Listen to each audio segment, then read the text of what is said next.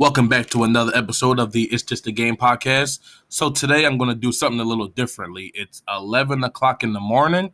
The Eagles game is two hours away. So I'm going to pretty much discuss what I think is going to happen during this game. Honestly, if I'm being 100% brutally honest, I really don't expect to win this game. And I listened to a lot of sports radio yesterday, just leading up to it. I see a lot of comments and a lot of people are very, very optimistic.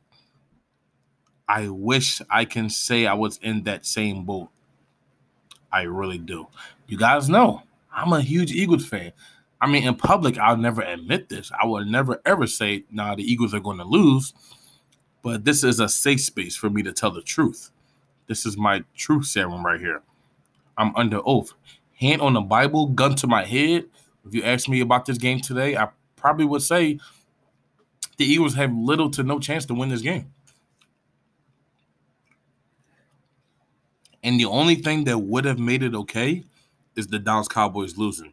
But then I realized that they played the New York Giants, so that's not going to happen. So we enjoy first place for one week, but I think that ship has pretty much sailed, at least for this week. Maybe later in the season when we start playing you know, worse teams and the Cowboys continue to lose against the better teams. I mean, we play the same team, so it could even itself out. And we know the last couple of years we've gotten hot during the last three, four weeks of the season. So it could happen again. But this is not a game that looks good, either on paper or on the field. I mean, you think about all the situations. We're one, two, and one. We tied with the Bengals. We barely beat up a Nick Mullens slash CJ Beathard led team and you expect us to go to Pittsburgh and beat that defense? They have a top five defense. I mean, I look across the field and I see guys like Stephon Tuitt and TJ Watt and Cameron Heyward and Minkah Fitzpatrick, Bud Dupree, Devin Smith, Joe Haden. I see so many playmakers on that defense. I look at the offensive line in the trenches. I see David DeCastro. I see Maurkice Pouncey, who's been good for about a decade, been one of the best centers in the league for about a decade now. It's crazy to me. And so I watched all of the Eagles Steelers games over the last couple years. You remember 04, that was a blowout. And then we pretty much got him back in 2008 where we sacked Big Ben about nine times, I think. And then 2012, we went we, we, we went back to Pittsburgh, and we I honestly thought we got blown out that game. I really thought that was a blowout because 2012 was such a bad year. I kind of just assumed, but I really didn't remember that. But we only lost the game 16 to 14. We left the field with the lead, and the Pittsburgh Steelers just ran off the clock with about six minutes left. And we got them back in 2016 when we blew them out on 30, with 34 to 3 in Carson Wentz's rookie year. But this is pretty much their time for revenge. Last time we won the game in Pittsburgh was 2000, the year 2000. We had guys like Stanley Pritchett and Jeff Thomason. So it's going to be tough. I honestly, I wouldn't be surprised if this was a blowout. If they can even keep this game close, I would be surprised. Our offense is just not good enough. I can't expect a team with no offense, no firepower for real. Especially, I don't think DeSean Jackson is going to play today. And I mean, you think about DeSean Jackson in the year and a couple of games that he's been here, he's had one game where he's re- made really any impact. Outside of the Washington game uh, in week one, what has he really done? Besides be hurt most of the time. So we don't have the explosiveness. The only way we can win this game is if we just run the ball down their throats, which I don't think is really that possible. I mean, we can run it consistently, but we're not going to run for 200 yards against this team. And maybe if last week showed us that the defense can actually make plays, that's the only way we have a chance to win this game. Is if the defense actually – goes out there, forces a turnover, and even returns one for a touchdown. That's pretty much the only way they can this game can go the Eagles' way.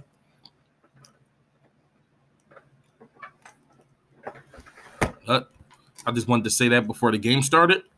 Caden, what do you think is going to happen? You think the Eagles going to win, or you think they're not going to win? They are going to win. Good job, Caden. That's the only reason I picked that. Okay, good kid. Because I knew you said don't be on the the other person's team. Ah, smart kid. That's what I'm talking about. So there you have it. My son Caden said they're going to win. So I take back everything I just said.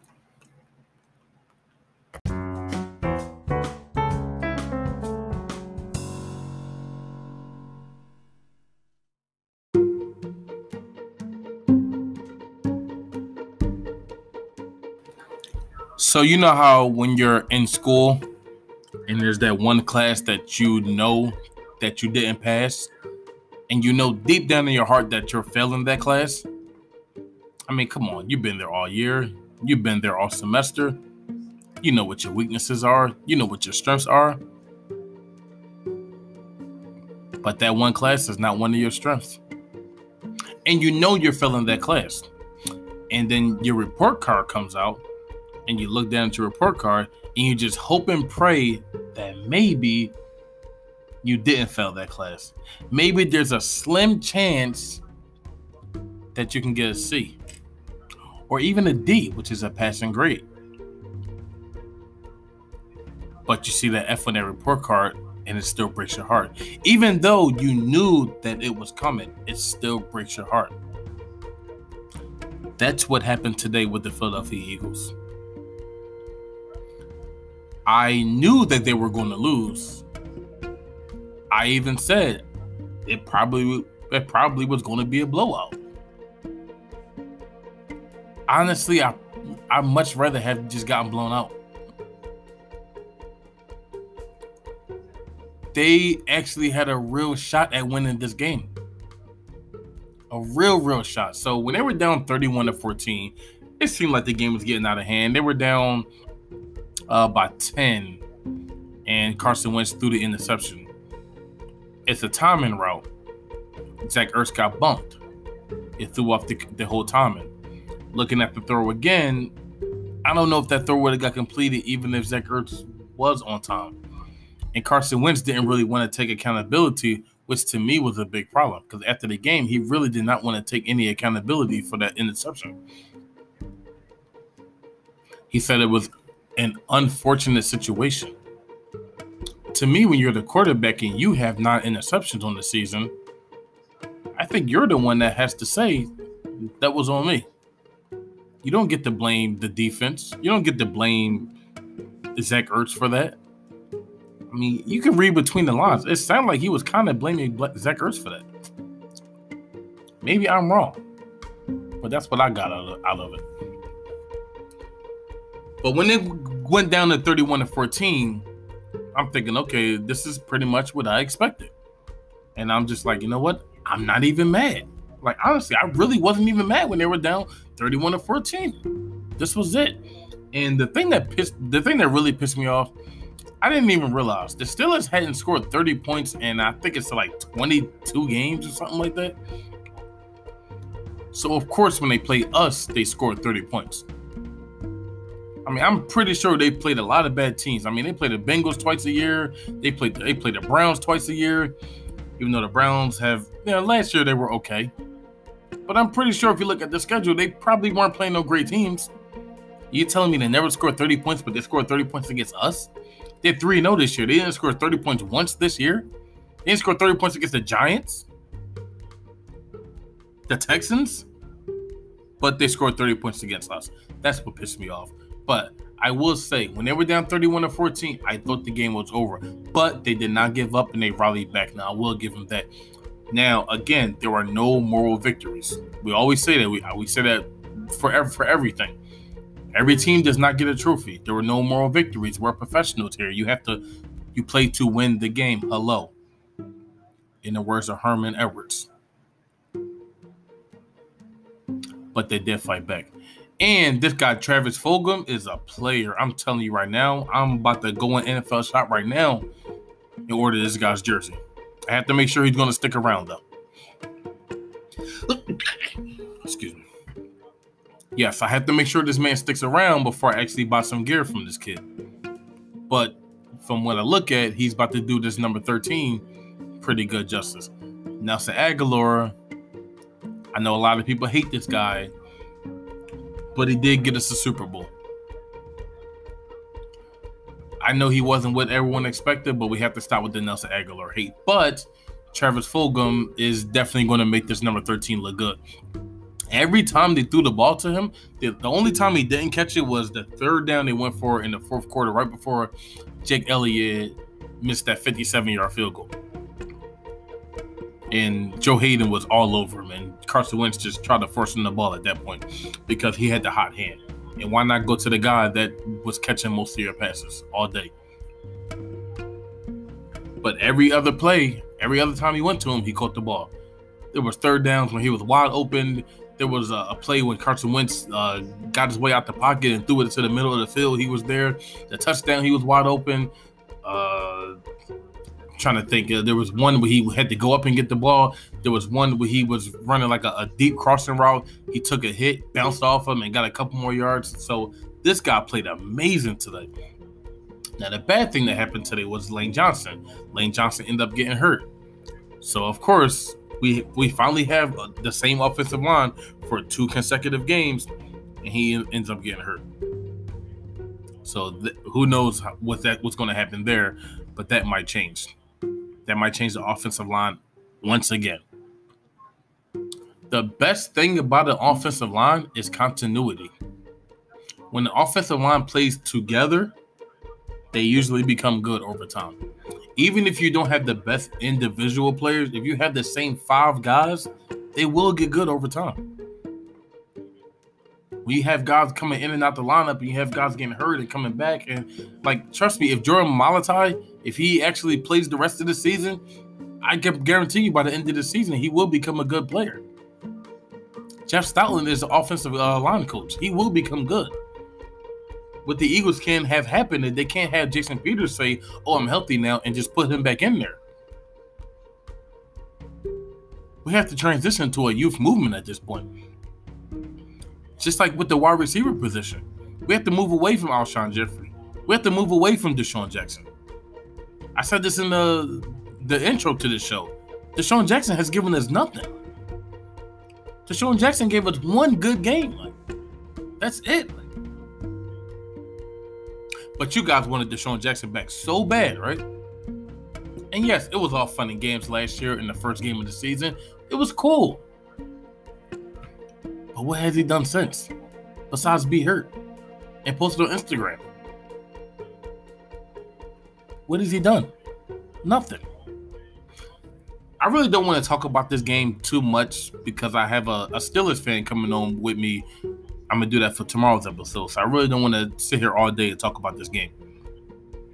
But like I said, I was just really frustrated the way they lost the game because they had a chance to win. They had a chance to at least take the lead with Jake Elliott. Now, I think it was four minutes left when Jake Elliott just missed that field goal. If we could have got a couple more yards on that third down, I think he would have made it. But Jake Elliott is usually money. But Heinz Field is a hard place to make long field goals in. That has been very well documented that Heinz Field and 57, 58, 60 yard field goals just don't mix. But if anybody can do it, it will be Jake Elliott.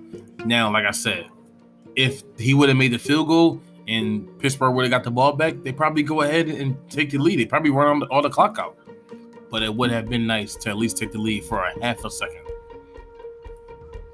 It would have been. Now Carson Wentz didn't play great today. He played okay. I mean, most of his plays went to Travis Fulgham. I mean, Zach Ertz was a, a non-factor pretty much. I mean, he had the one catch in the red zone for four yards, and that was it.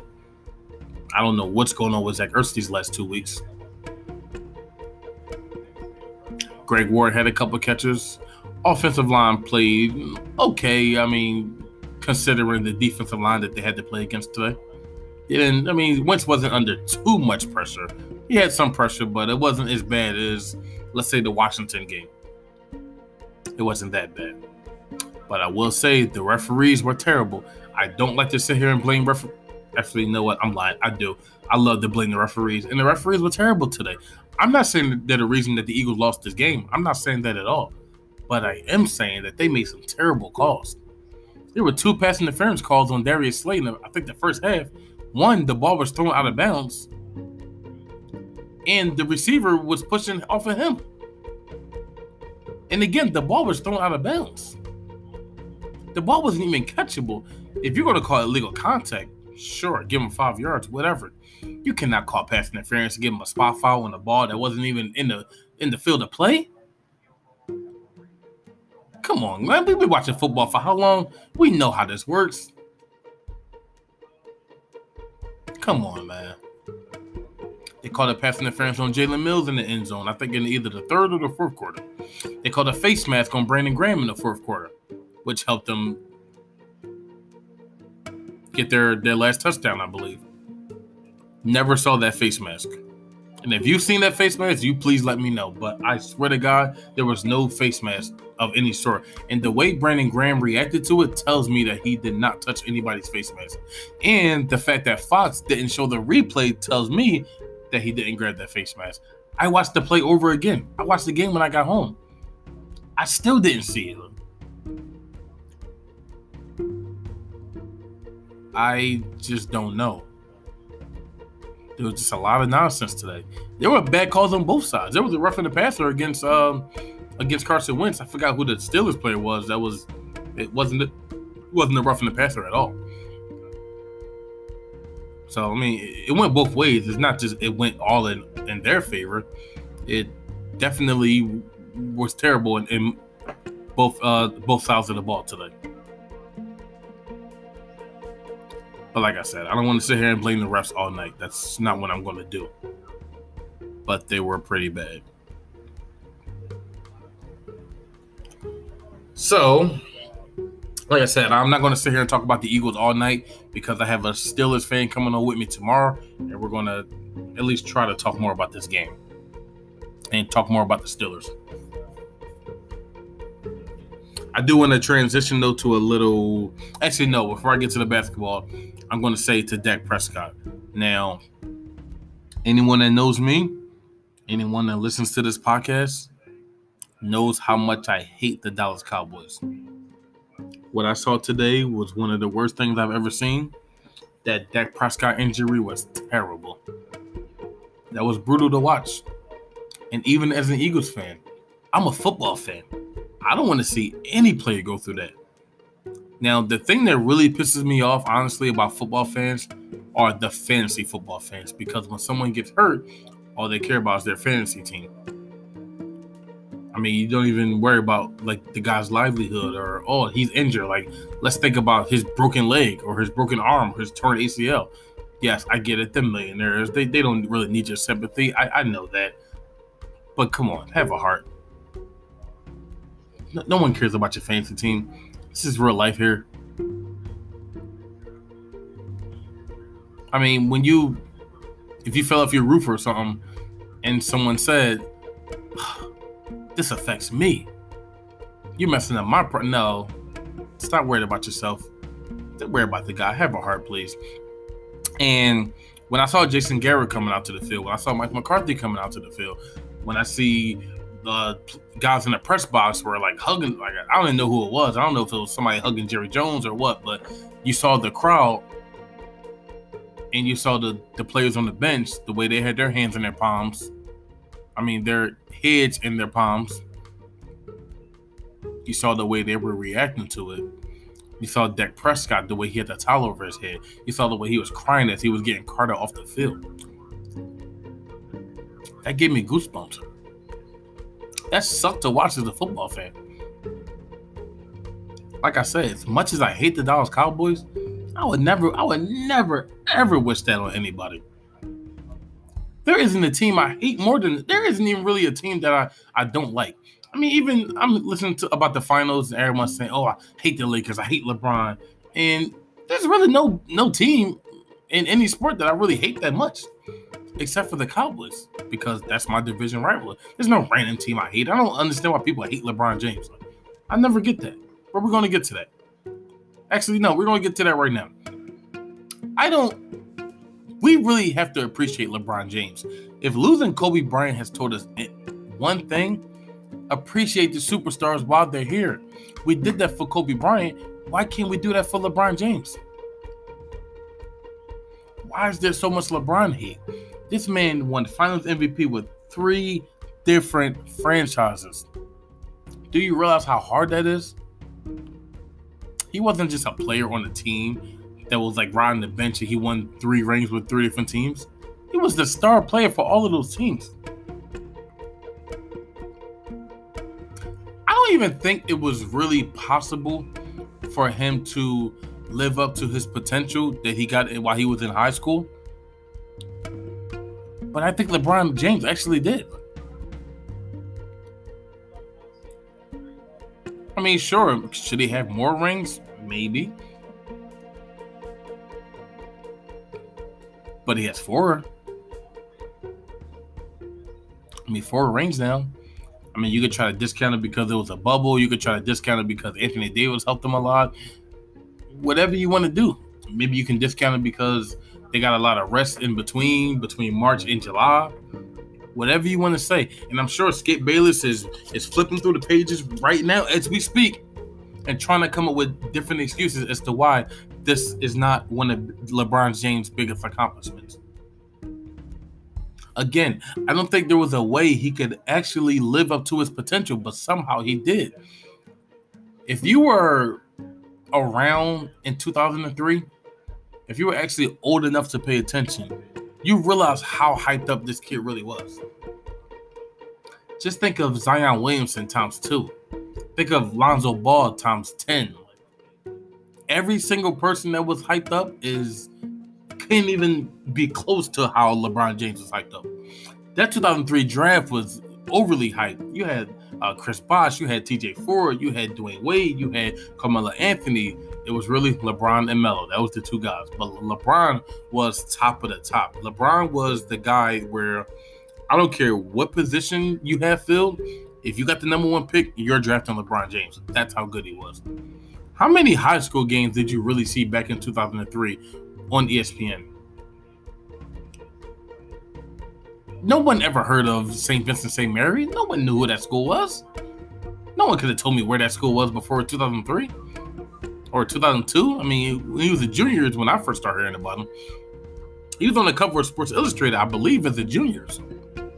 If my memory is correct, I could be wrong about that. But I just really think we need to stop hating on LeBron for these nonsense reasons. Always too cocky. Like, I mean, would you not be cocky if you were crowned the king at 17 years old? I don't know about you, but that would definitely get into my head. Oh, he, he left Cleveland to go to Miami. Um, would you rather live in Cleveland or would you rather live in Miami? Would you rather keep playing with guys like Damon Jones and Anderson Varejao and whoever else was on that team, or would you rather go play with Dwyane Wade and Chris Bosh and try to win a championship? Because when it gets to a certain point in your career as an NBA player, it's all about championships. Individual numbers don't matter. Individual numbers matter um, about your first five years, really. I'll give it your first five years. But once you hit the, once you hit, hit superstardom, it's about championships. I, I don't care about your numbers. I've said this before. It really doesn't matter. And I don't know why we give Damian Lillard such a pass.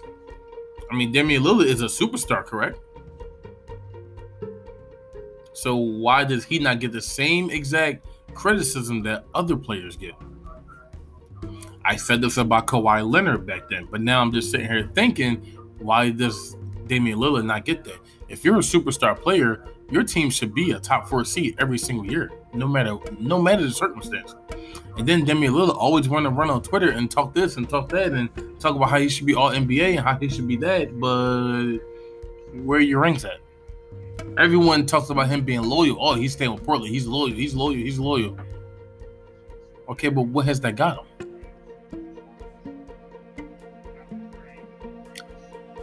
I'm just a firm believer that championships matter more than individual accomplishments. I don't care about y'all NBA numbers. I don't care how many points per game you average. I don't care how many deep threes you can make from the logo. I don't care about none of that. How many rings do you have? How many championships do you have? It's a double standard because every time we're talking about LeBron and Jordan, all we do is say Jordan has six rings, and that's all they have. They don't consider the fact that LeBron is a better rebounder, he's a better passer, he mm, probably not a better defender, especially at this point in his career. He used to be a better defender, but probably not anymore.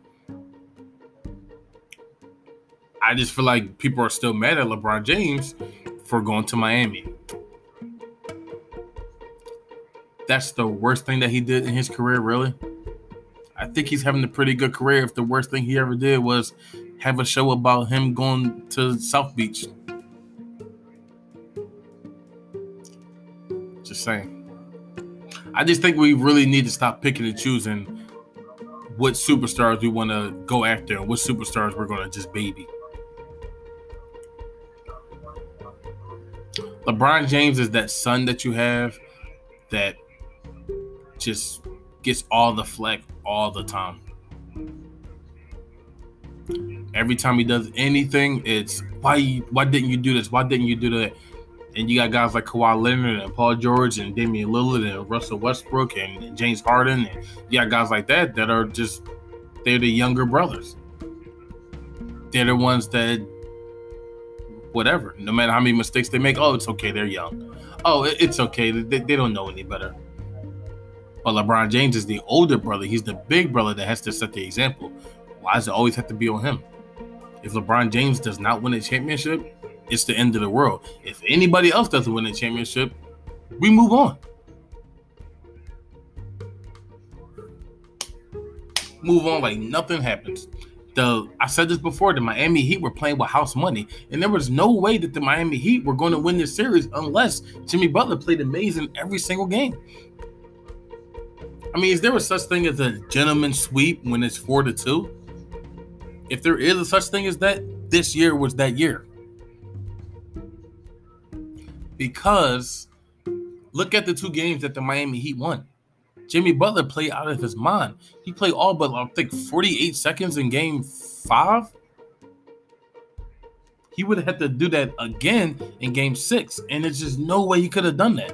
Jimmy Butler has the mindset of a killer, but as far as the scoring, he just doesn't do it for some reason. He could. I mean, Jimmy Butler could easily go out there and average 30 points a game if he wanted to. But for some reason, he doesn't do it. And it's not even that he doesn't do it today. I don't think it was possible that he could have done it. I just really think we have to start giving LeBron his respect. Because you guys are really going to miss him when he's gone. When LeBron James retires and we look back on his career and we see all the numbers and we see the finals, we're going to say, wow, that was a great player. And I'm telling you, you're going to look back and you're definitely going to you're going to appreciate him a lot more. And you're going to regret the fact that you weren't appreciated appreciating him at the time.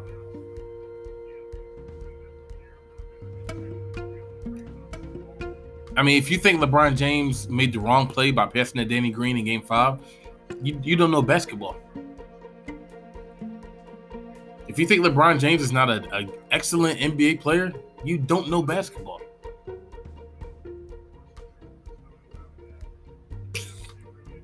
If you think Le- LeBron James isn't the most valuable player of this generation, you don't know basketball. I'm just saying. Don't miss him when he's gone. Give him his flowers now. Stop with the heat, y'all. All right, y'all. So I'm gonna um wrap it up real quick. Thanks for listening to anybody who listened out there. Like I said, tomorrow I have a guest lined up, uh, Steelers fans, so I can talk about the Eagles and the Steelers. But I just wanted to talk my stuff a little bit. So um, thanks for listening, and remember, it's just a game until it's not.